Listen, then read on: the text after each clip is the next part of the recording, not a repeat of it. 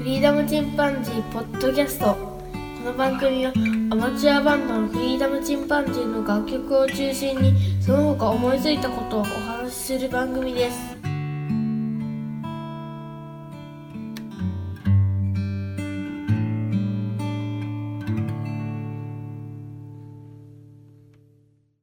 さあ始まりました。フリーダムチンパンジーの佐藤です。え今日は昨日に引き続きまして、お便りを紹介したいと思います。というのも、あの、長文のお便りを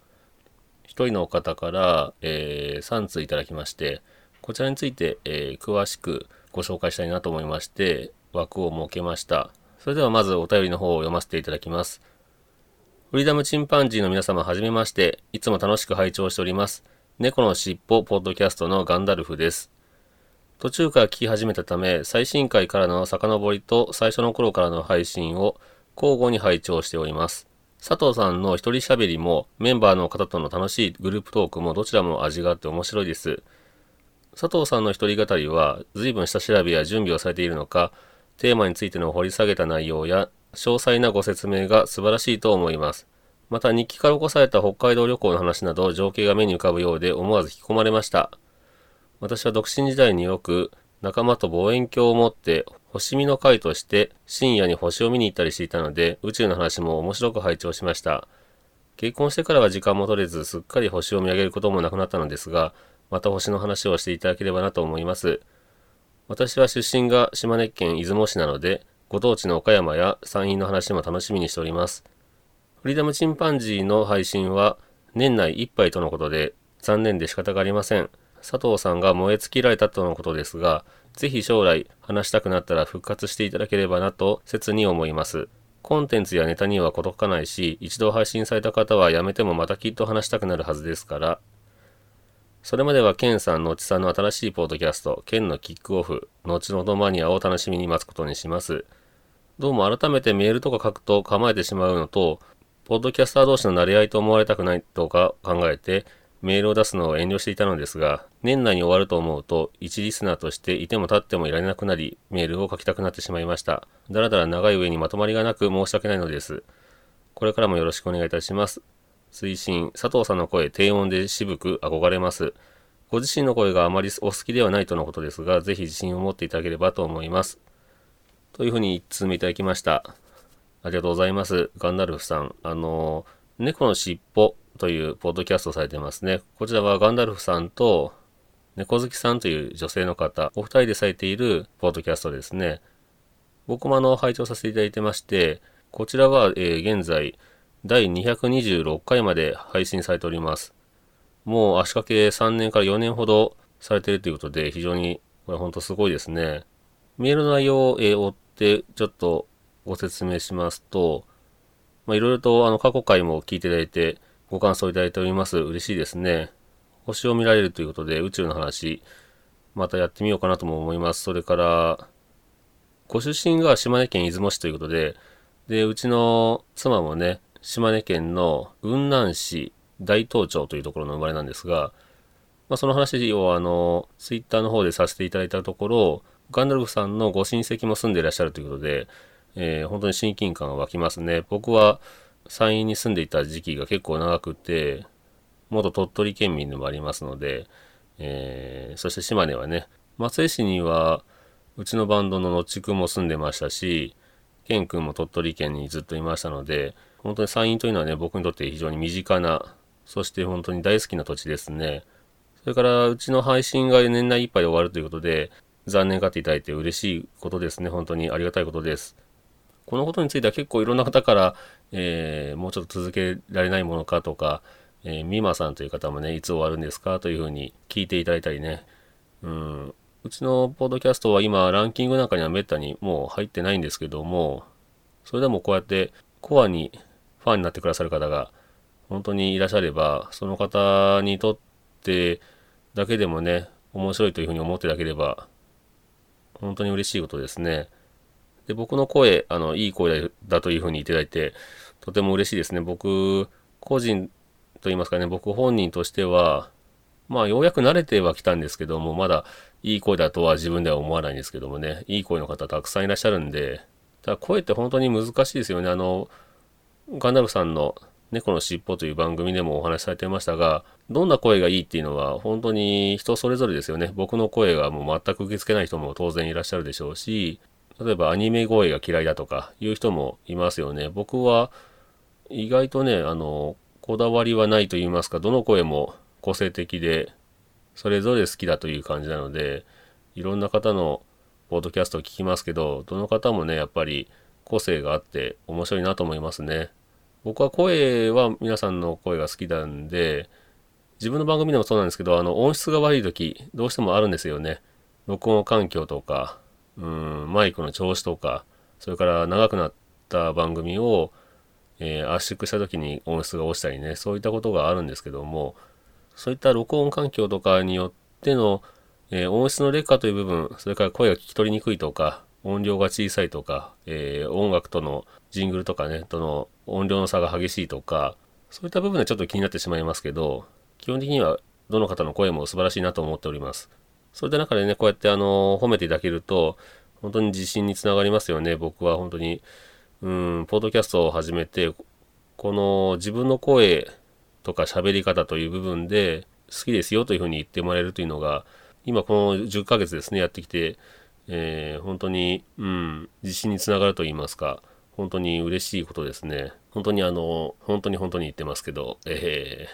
ー、感謝しております。それから2つ目の方は、えー、適当にはしょってお話しくださいというふうに言っていただきましたが、えー、はしょりません。あの、丸ごと読ませていただいております。それから、3つ目の方は、昨日は勢いに任せてメールしましたが、読み返してみると色々書き足りないことだらけでちょっと補足をさせてください。感想についての補足。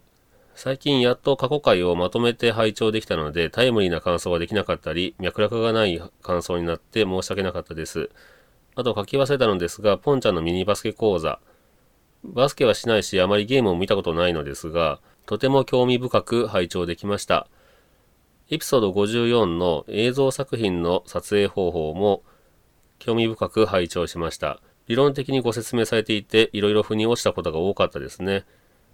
スクリプターやタイムキーパーの役割がやっと分かったり、いろいろな意味でとても参考になりました。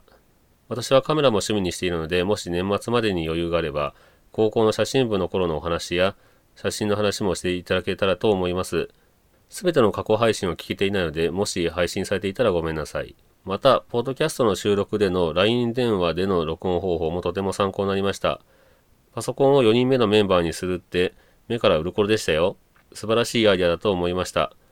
私たちはもっぱらスカイプ収録ですが、実はエンディングの例の決まり文句以外、遅延で苦労したことはほとんどありません。お互いに喋っている声をモニターしながら会話しているだけですが、電波状況が極端に悪い時以外は気になることはありませんでした。ポッドキャストの、えー、作り方の話は、猫の尻尾でも50回だかにやりましたが、実はリスナーさんにはあまり評判は良くなく、逆にポッドキャスターさんからはかなりの反響がありました。かっこ笑。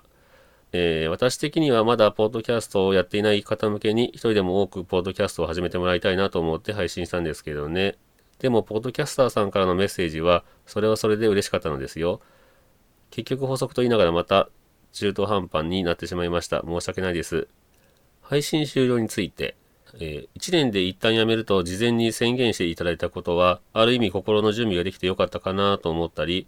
いや、やっぱり続けてほしいなと思ったり、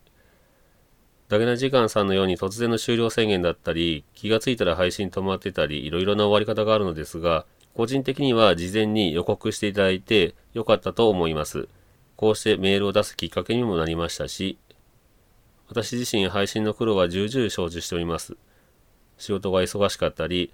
家庭、プライベートもおろそかにできず、ある著名なリスナーさんから情熱切れはどうしようもないが、ネタ切れはなんとかなりますよとアドバイスをもらったこともありますが、配信へのモチベーション、情熱が切れてしまえばどうしようもないですよね。少し頑張りすぎられたのかなと思います。猫の尻尾は、ある意味緩く適当にやっているので、のんびり続いているのかなと思ったり、いつかはやむにやまれぬ事情が発生して猫の尻尾も多分泣く泣く配信終了にせざるを得ないことになることも覚悟しています。ただ佐藤さんがダゲな時間突然終了で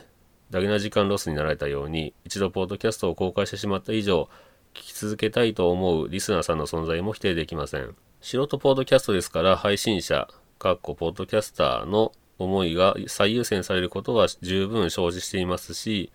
佐藤さんの気持ちも尊重したい気持ちももちろんあります。それでも私はポッドキャストを配信して失うよりも得るものの方がはるかに多いと思って配信を続けています。佐藤さんも一旦ゆっくり休憩されてモチベーションが戻ってくれば再開シーズン2としていただければと思います。声や話し方について自分の声を耳から聞いた時は違和感バリバリでしたね。そのうち慣れましたけど、佐藤さんの声は割と特徴的で印象に残る声だなと思い、羨ましいです。また早口を気にしておられますが、理性的で落ち着いた話し方はとても聞きやすいです。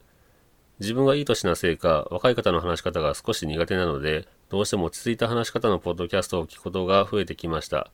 ので、フリーダムチンパンジーと出会えてよかったです。補足の方が長くなってしまいましたね。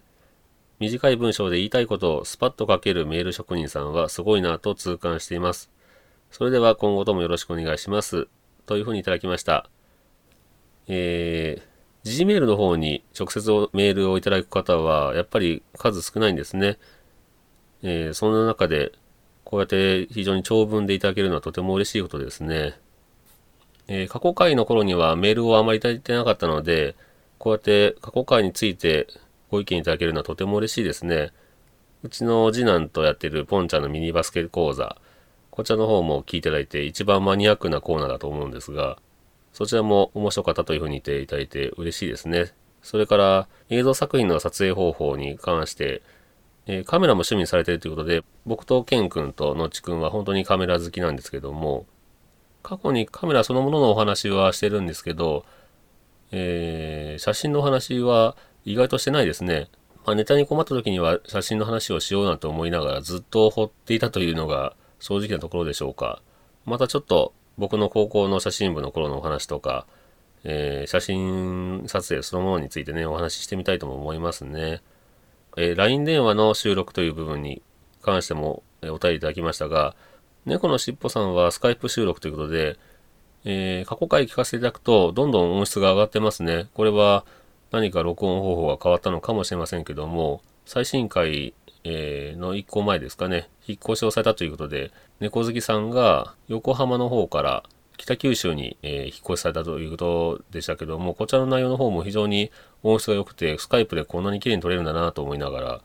えー、配置をさせていただいてました。皆さんもぜひね、あの、長く続いてる、え、番組です。過去回がどうしてもシーサーブログですと100話以上聞けないというところはあるんですが、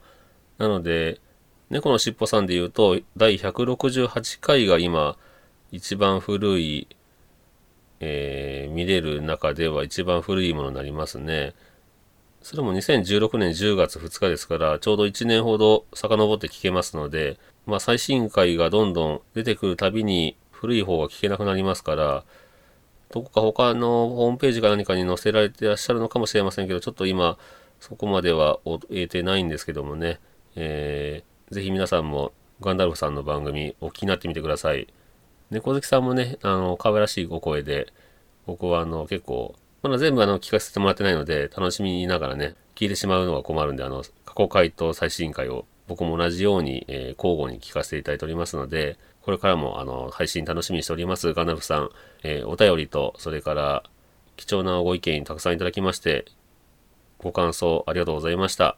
またあの、配信終了についてのご意見もいただきましたね。同じようにあの、ポッドキャストをやっているということで、ポッドキャストを聞いている人というのの中に、ポッドキャスターというのは非常に割合が高いですね。えー、僕の番組でもお便りいただいている方